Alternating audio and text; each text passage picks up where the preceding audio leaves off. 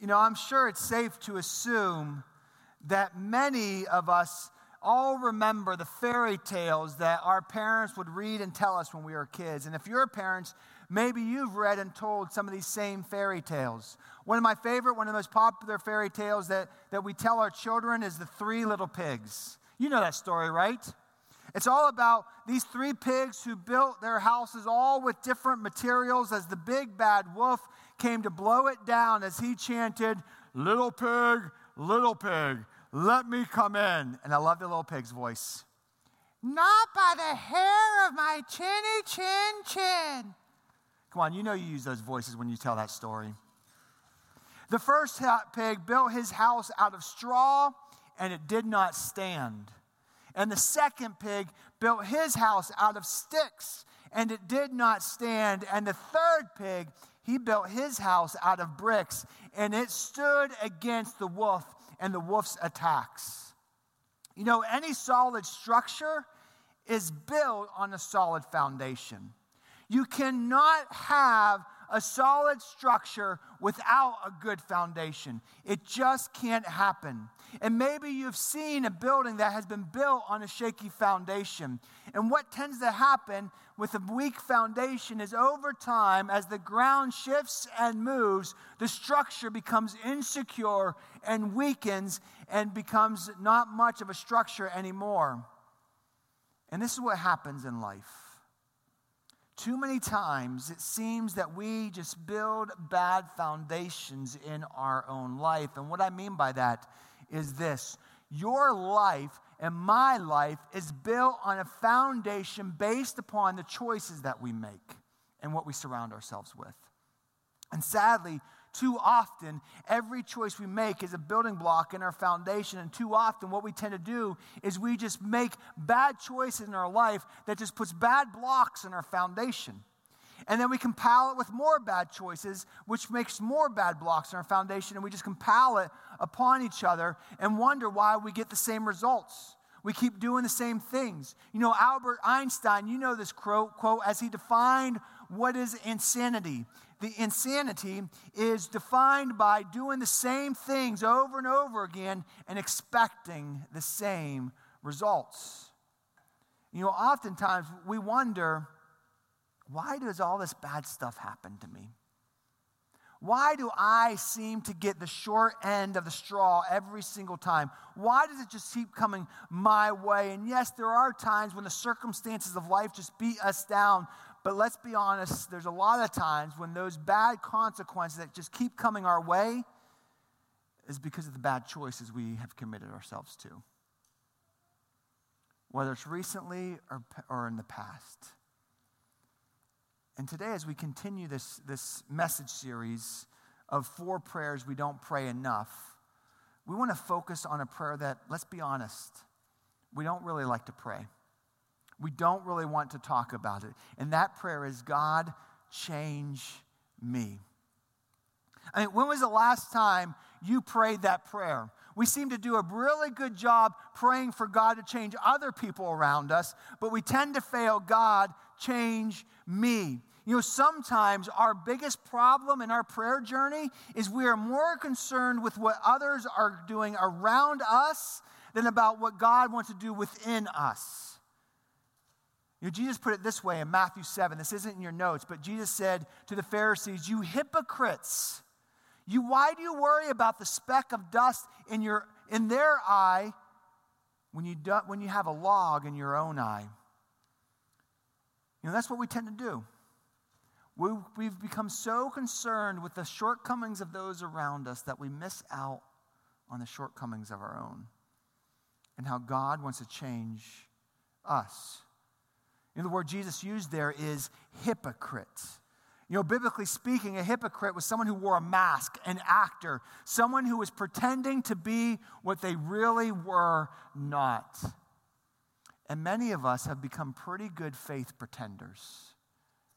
We do a pretty good job at walking into church services and acting like everything is okay, that we have it all together, that we're making all the right choices, when in reality, if people only knew my life behind the closed doors.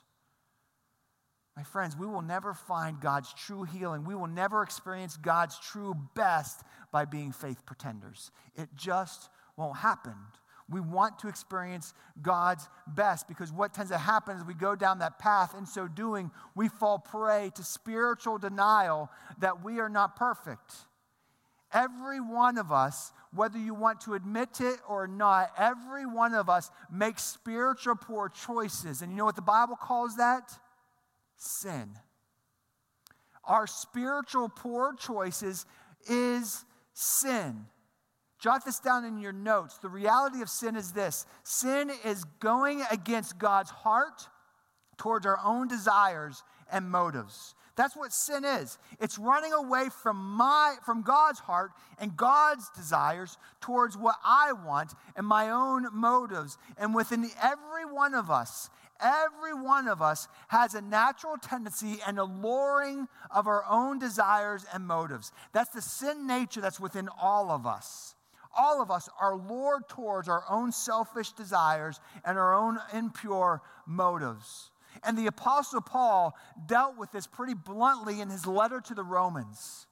And in one case, Paul wrote this as he gave us insight onto this, into the struggle. In Romans 3:23, Paul wrote, "For all have sinned and fall short of the glory of God." Every one of us. Every one of us has made spiritual poor choices. Every one of us has sinned. And in all reality, these are the poor choices and the consequences that we bring into our life. And I get this question all the time. Maybe you have heard it, maybe you have asked it, and that is this question. You know, I get it. I get the Bible says this is wrong. I get that this is sin. I get that God's heart does not want me to do this. But let's be honest, Bill, what is the big deal? Who am I really hurting? Why can't I live life my own way? Let me answer that question for you. You want to know who you are hurting? You're hurting you. Whether you realize it or not, you are hurting yourself. You see, when the foundation of our life is built on bad choices, compiled by bad choices, it creates a structure that is insecure.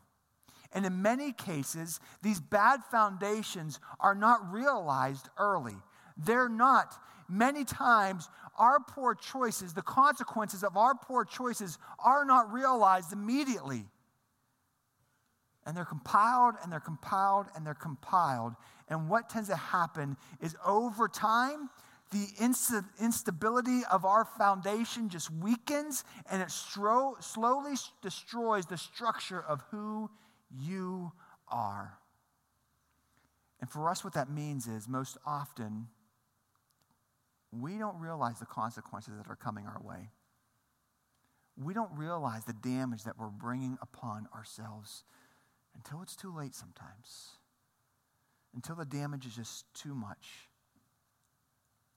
You know who else your choices affect? The people you love, the people around you. This is called collateral damage. Make no mistake about it, every choice that you make has an impact on you and those around you. Whether positive or negatively, your choice makes an impact on those around you. And we need to understand that your choice impacts your kids, your spouse, your coworkers, your neighbors, other extended family members. Your choice makes a significant difference in your life and the life of those around you. That's the big deal. It affects you and those you claim to care about. The bottom line is this sin is the poor choices we make, and all it does is bring brokenness and pain into our life. You know, Paul put it this way in Romans 6:23, for the wages of sin is death, but the gift of God is eternal life in Christ Jesus our Lord.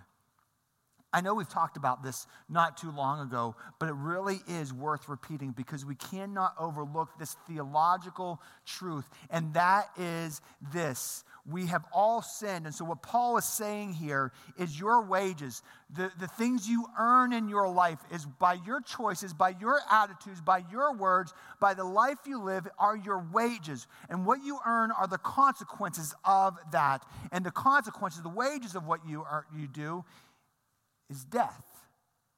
Now, biblically speaking, there's two deaths. There's physical death, which we'll all face at one time, but there's spiritual death, which he's referring to here, and we do not have to accept that. Spiritual death is the separation of ourselves and God for all eternity, missing out on all that he wants to provide you for all eternity. That's the spiritual death. So, but what Paul is saying is what you earn by your own choices is death. But you see what God provides? God's gift. Look at that. God's gift is life. He gives life. Let's just process that for a moment. Think about that. Our path, the p- way we tend to pave, only brings pain and destruction, but God gives life. We live in such an opposite way because uh, the world tends to make us think that, you know what, God's path is boring. God's path doesn't really give you much of life in this world. You really want to enjoy life? Pave your own way. But, you re- but the reality is, you're building a foundation that's unstable, unstable and is leading you towards destruction one day. But God's path gives life. The most amazing thing about God's path is that He came to us first. I love this verse in Romans 5:10 that Paul writes, "For if while we were God's enemies, we were reconciled to him through the death of his son, how much more, having been reconciled, shall we be saved through his life?" You know what this verse is saying? While you were still making bad choices, while you were still in the act of going against God's own heart, while you could care less about what God thinks, He came to you and He died for you.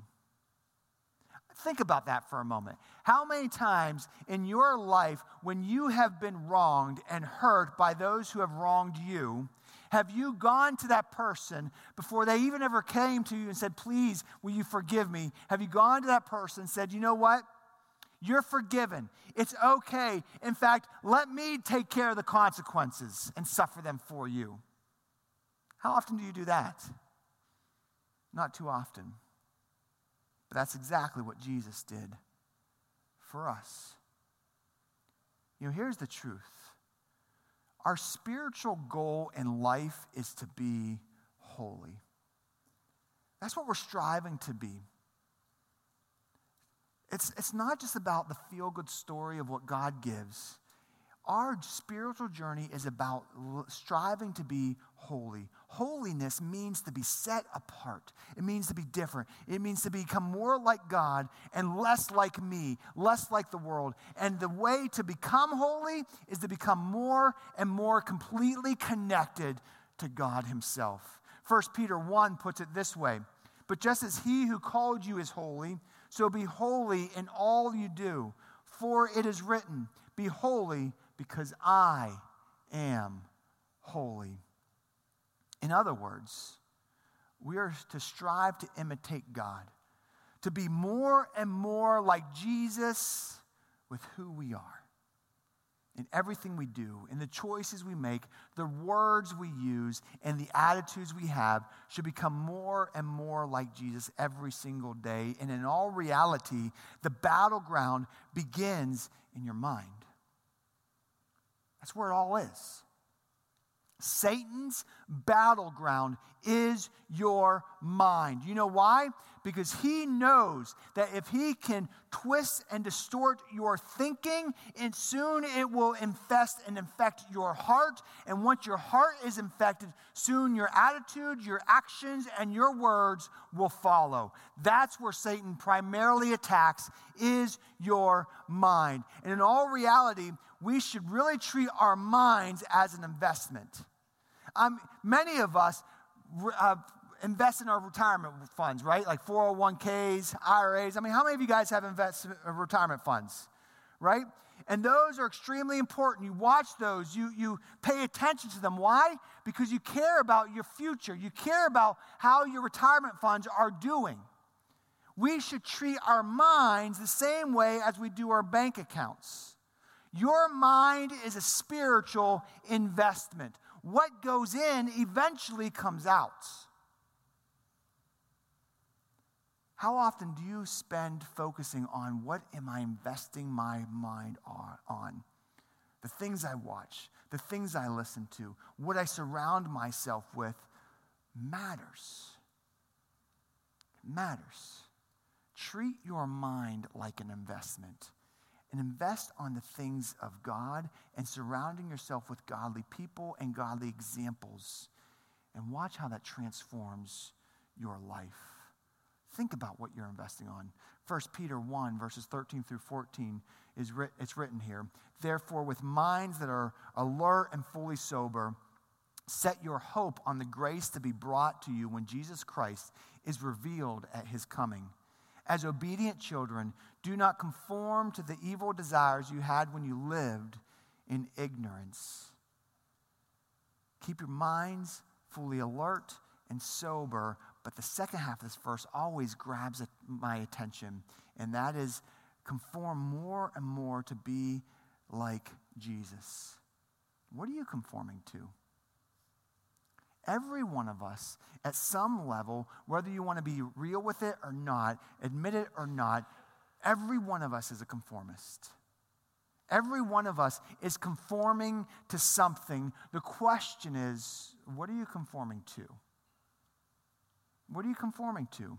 What tends to happen in our life and in our world is we have a tendency to allow the world and the world desires to conform our minds and our hearts rather than God's heart transforming us. And our spiritual focus tends to get sidetracked when we focus more on acceptance, when our goal is our selfish motives and desires rather than making a goal of holiness.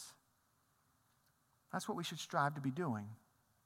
And like Paul said, we all have sinned. We all have made poor choices. And that's where repentance comes in. You see, repentance really has become the forgotten step in our spiritual journey. We want God to save us. We want the blessings and the good things God provides. And we come forward and we sing praises and, and, and we get baptized and, and we take all these necessary steps in following Jesus. But we forget one of the most crucial steps, and that is to repent. That means, you know what? My life every single day should become more like Jesus and less like me. But what we tend to do is, well, I want Jesus' blessings on my terms in my ways. I want what he provides, but I want to live life my way. But it doesn't work that way. You will miss out on God's blessings the more you strive to live life your way. You see, this is all about turning away from my sin towards God's best. That's what this is all about. Turning away from my selfish desires and motives towards the heart of God and His best and what He wants to provide. And in many circles, repentance, let's be honest, repentance has almost become a naughty word. We don't want to hear it. We don't want people to tell us how we should live or the choices I made last night are wrong or whatever it is.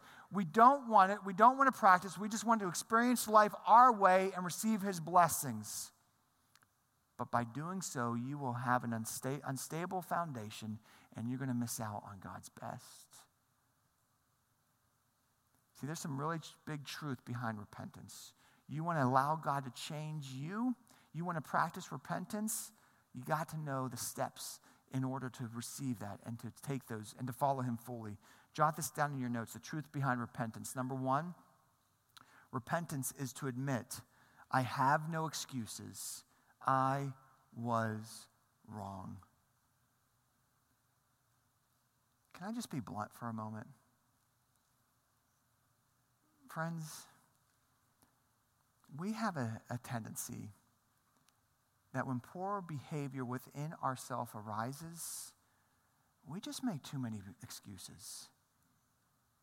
We just have way too many excuses for our poor choices. You know, whether it's fatigue, financial stress, or whatever what others are doing to us, that, my friend, that's life. That's life.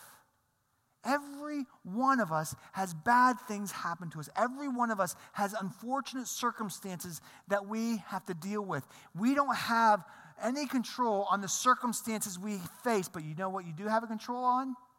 How you respond to the circumstances you face. You have control, complete control on your response to what you have to deal with in life. How are you responding when circumstances face? We all have bad things that come our way. We all get knocked down. And I'm not trying to take that lightly because those are very real situations. But how we respond makes a significant difference. It makes a significant difference around you, but also within you, where you can find the healing that God wants to provide. You know, we make poor choices, but we need to put the excuses away we need to find the ability to, to admit, I was wrong.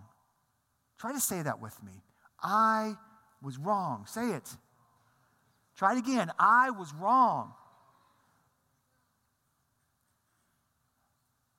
That seems to be such a hard phrase to say. But let me just be honest. When we find the ability to admit, I was wrong, for the things that you were actually wrong in. When you find that ability to say that, healing begins. First step in truly accept and truly find healing is the ability to be honest with that and admit our shortcomings. Secondly, repentance is the determination to stop and make the next right choice. It's the, it's the determination to stop and make the next right choice. Our spiritual journey is not about being perfect. It's not about that. It's about striving to be holiness, and to achieve holiness is all about being completely connected to God and allow Him to transform our life. You and I, we will never be perfect on this side of heaven. This is about when I make a mistake, and you will, and so will I, whether it's later this afternoon or tomorrow or next week, when we make our next mistake, no matter how big or small it is, your next step is crucial. It's crucial. This is your block laying time in your foundation. Because if you just compile more bad blocks, bad choices upon bad choices, you're making a bad foundation. But when you make mistakes, you don't have to let those mistakes define you. You can make the next right choice and put another good block in that foundation, fix it, and move forward. But too often in our life, small problems become monumental disasters simply because we fail to make the next right choice. We failed to take care of it when it could have been taken care of in a small environment, and we've allowed it to fester and grow and explode. And don't miss the importance of also the determination to stop. You know, without this, poor choices just become a habit in our life. And many times we become habitual sinners simply because we failed to be determined to stop. I am not going to make that choice anymore.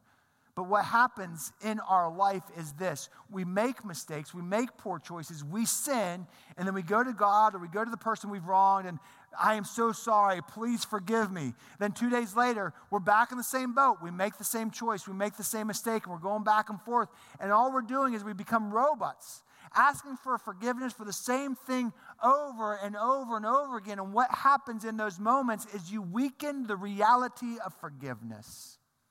Yeah, God will keep forgiving you,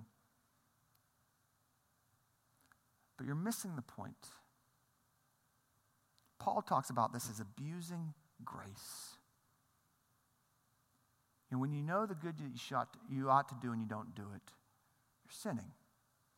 And when you allow the same poor choices to fester in your life, it's not going to get any better. And forgiveness is going to weaken. We need to be able to put away and be determined to stop the choices that we make. You know, sometimes the guilt of the wronggoing goes away, but forgiveness still needs to take place. But even worse than that, many of us are committing secret sins. I bet it's safe to assume that there are many sitting in this room right now that are dealing with secret sins in your life. Maybe it's what you've been watching on TV or what you've been looking up on the internet or what you're doing with that other person at work, whatever it may be, you are harboring secret sins in your life. And before you know it, if you're not careful, it will destroy you. It will destroy you. You cannot allow secret sins into your life. The Bible in Proverbs 28 puts it this way Whoever conceals their sins does not prosper, but the one who confesses and, and renounces them finds mercy. You might think up to this point you've been doing a pretty good job at concealing whatever that sin is, but please know the Bible is very true and accurate. One day that sin will find you out, and if you don't deal with it sooner rather than later, it will bring destruction in your life. It will. Don't allow secret sins to destroy you. Sins, when brought to light, you will find mercy and healing. If you're here today and you're struggling with a secret sin, or you're struggling with, you know what, I've been dealing with these poor choices in my life. I just need to start that journey, admit that I was wrong, to make the next right choice. I need to start that journey. If that's you, you need a safe place to come talk to somebody, to pray with you, to help you find the path to start walking. Please, if that's you, don't leave today without talking to our, our counselors at the Next Steps Canopy. They're here for you, they are a safe place to talk to. Quit concealing your sins and find the healing that God wants to provide. He has healing. He has his best, your best hope and interest, interest in his mind. Let him work through your life.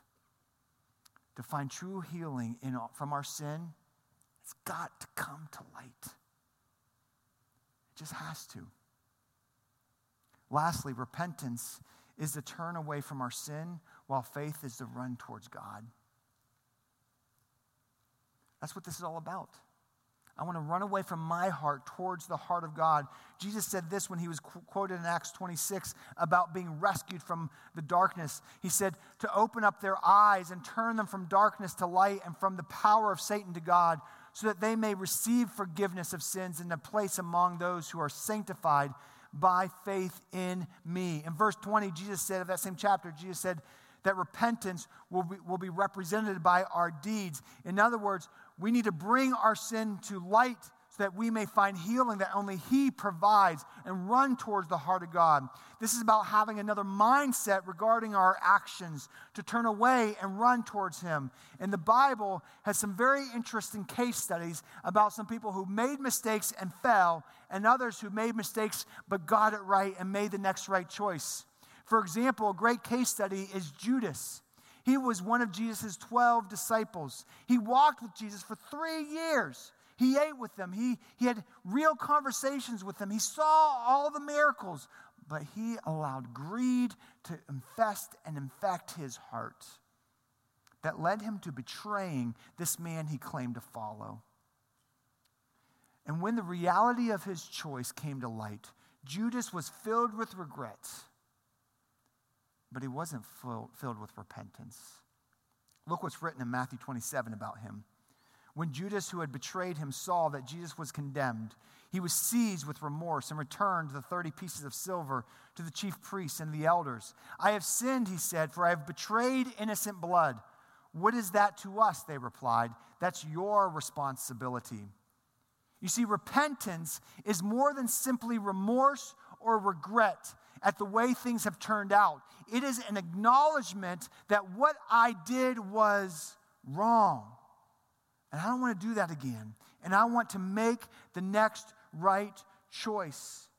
Yet, too many of us tend to be sorry that we got caught rather than being sorry for the choice we made. We're more concerned about the consequences that we have to deal with than the fact that I just sinned and turned against God. You see, a repentant attitude should really be reflected in our life. When you wrong people, when you say mean things about people, you should make it right with them. When you make a fool of yourself in front of others because of the bad choice that you made, acknowledge it, apologize when necessary, and move forward. Make the next right step. But you know what we tend to do, myself included? When we make poor choices, sometimes we pretend like it never happened. Sometimes we just try to hope that those people forgot about it and move on with their life. But it never does. It never happens that way. Or we make bad choices and all we do is make excuses rather than trying to make it right. But when we turn from our poor choices, when we turn from our sin, there we find God's best. That's what happened for David in the Old Testament. Another case study.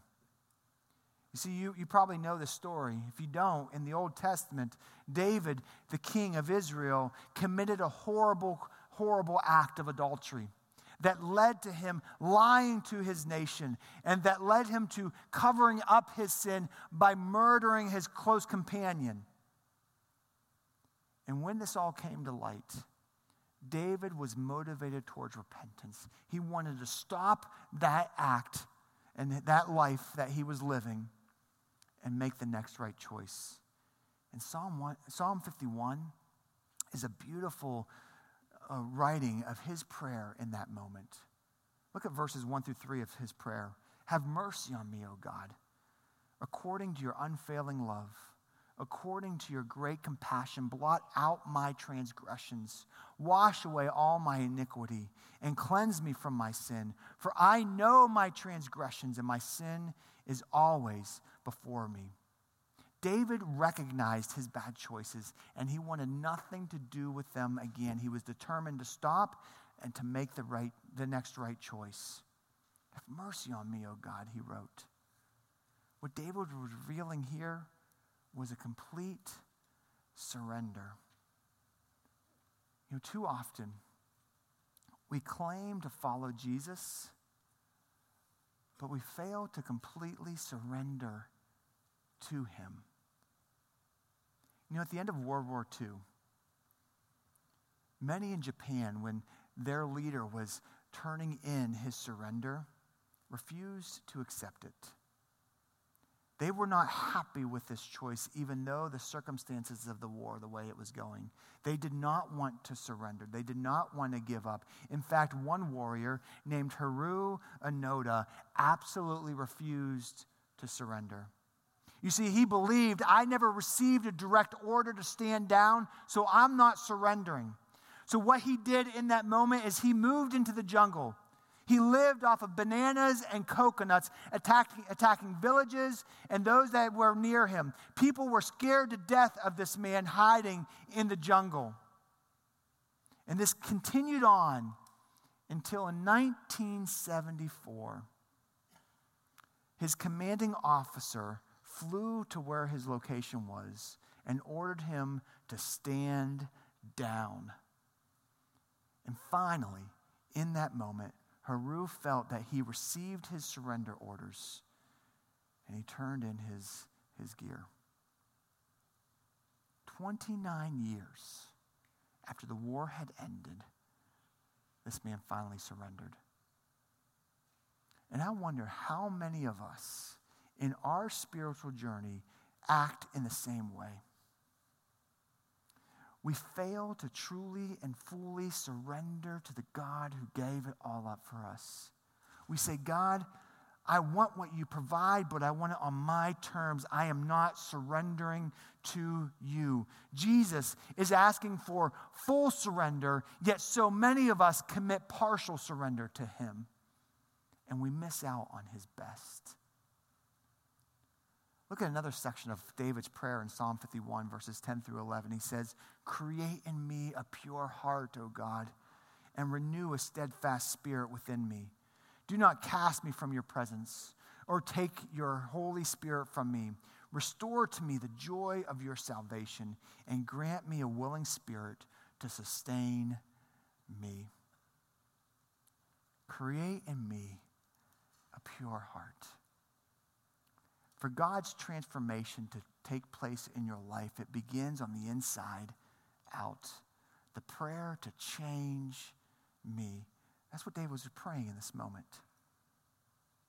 How, are you, how much are you willing to allow God to transform you? The journey may not always be easy, but his best is at the end of the road. My brother's best friend growing up was a man by the name of Ryan. Ryan was someone that I knew my entire, someone I knew, have known my entire life. To, in fact, my brother and Ryan are, are really hugely responsible for paving the way of my desire, my heart to go into full time ministry. When they graduated from high school, they went to Bible college in Cincinnati. But while there, Ryan made some unfortunate choices that kind of derailed his journey for a time. You see, as Ryan told me, he was blind to his own arrogance and his pride. And he was dealing with the thoughts of several major leaders who were committing secret sins at that time, and, and himself included. And all this culminated into an unfortunate act that he committed to in the spring of 1993. See, when his heart and his mind was lost focus of his journey, Ryan wrote this letter to this man he kind of knew known he, Ryan was impersonating himself to be an IRS agent. And he knew this man did not pay taxes for years. And so he committed a felony, a very serious, serious crime, by pretending to be someone that he was not and threatening this, this man to give him the money. A few days later, at a McDonald's in northern Kentucky, Ryan was arrested at gunpoint by the IRS agents. And while in his jail cell, waiting to be arraigned, he told me in that moment, it would hit him. He needed God's full forgiveness. He was a complete sinner, and he needed God's full uh, forgiveness. You see, I have so much respect for this man because he thought this, this moment derailed him, but he did not let it defeat him. He made the next right choice, and then he made the next right choice. And he, like David, became a man who ran after God's own heart. And just this past week on his Facebook page, he wrote about this. And he showed the picture of the newspapers that's on the screen. Ryan wrote on his Facebook page 25 years ago I committed a crime and sinned against a man I barely knew. I thought my life was essentially over and useless for anything and anyone. But God gracefully used it to change the trajectory of my life and my heart.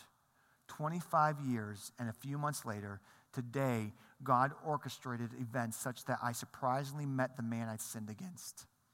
You see, just last week, this man that he sinned against, this man that he attacked through this letter, they ran into each other again. 25 years and some days later, this man traveled up from South Carolina and they ran into each other, and forgiveness took place. They began to share about God's forgiveness in their life and his healing in their life through this whole journey. And they spent 30 minutes together sharing about God's love and God's grace and God's forgiveness. And Ryan had the opportunity to ask this man for forgiveness, which he gave him the forgiveness. And at that moment, they were both able to throw their newspapers that they held for so long, that was so full of hurt and pain from that day, away and move forward. God is real. No matter what your choices have been, no matter how big or how small, his healing power is real. if we just become determined to stop, admit I was wrong, and make the next right choice. And when you do that, you will see God's best. So, which path will you take? Which way will you journey? Let's pray together. Father, you are such an amazing God. Your healing power is unbelievable. Lord, you transform lives. You take us when we hit rock bottom, when we think it's all over, like we have nothing left, and you restore us when we run towards you and you bring us healing. You bring us your best, and your best is forgiveness and hope. Lord God, motivate us towards you. I pray for each person in this room right now. I don't know their, all their stories. I don't know what they're dealing with. I don't know what pain they have or the choices they've made, but you do. And Lord God, I just pray that you guide them towards your heart. Bring healing, bring your best into their life as they strive to make the next right choice. Help them to build a foundation through you that is secure no matter what comes their way. Lord God, may we experience your grace, your hope, your healing, your best. It's in your name we pray. Amen. So, what would happen if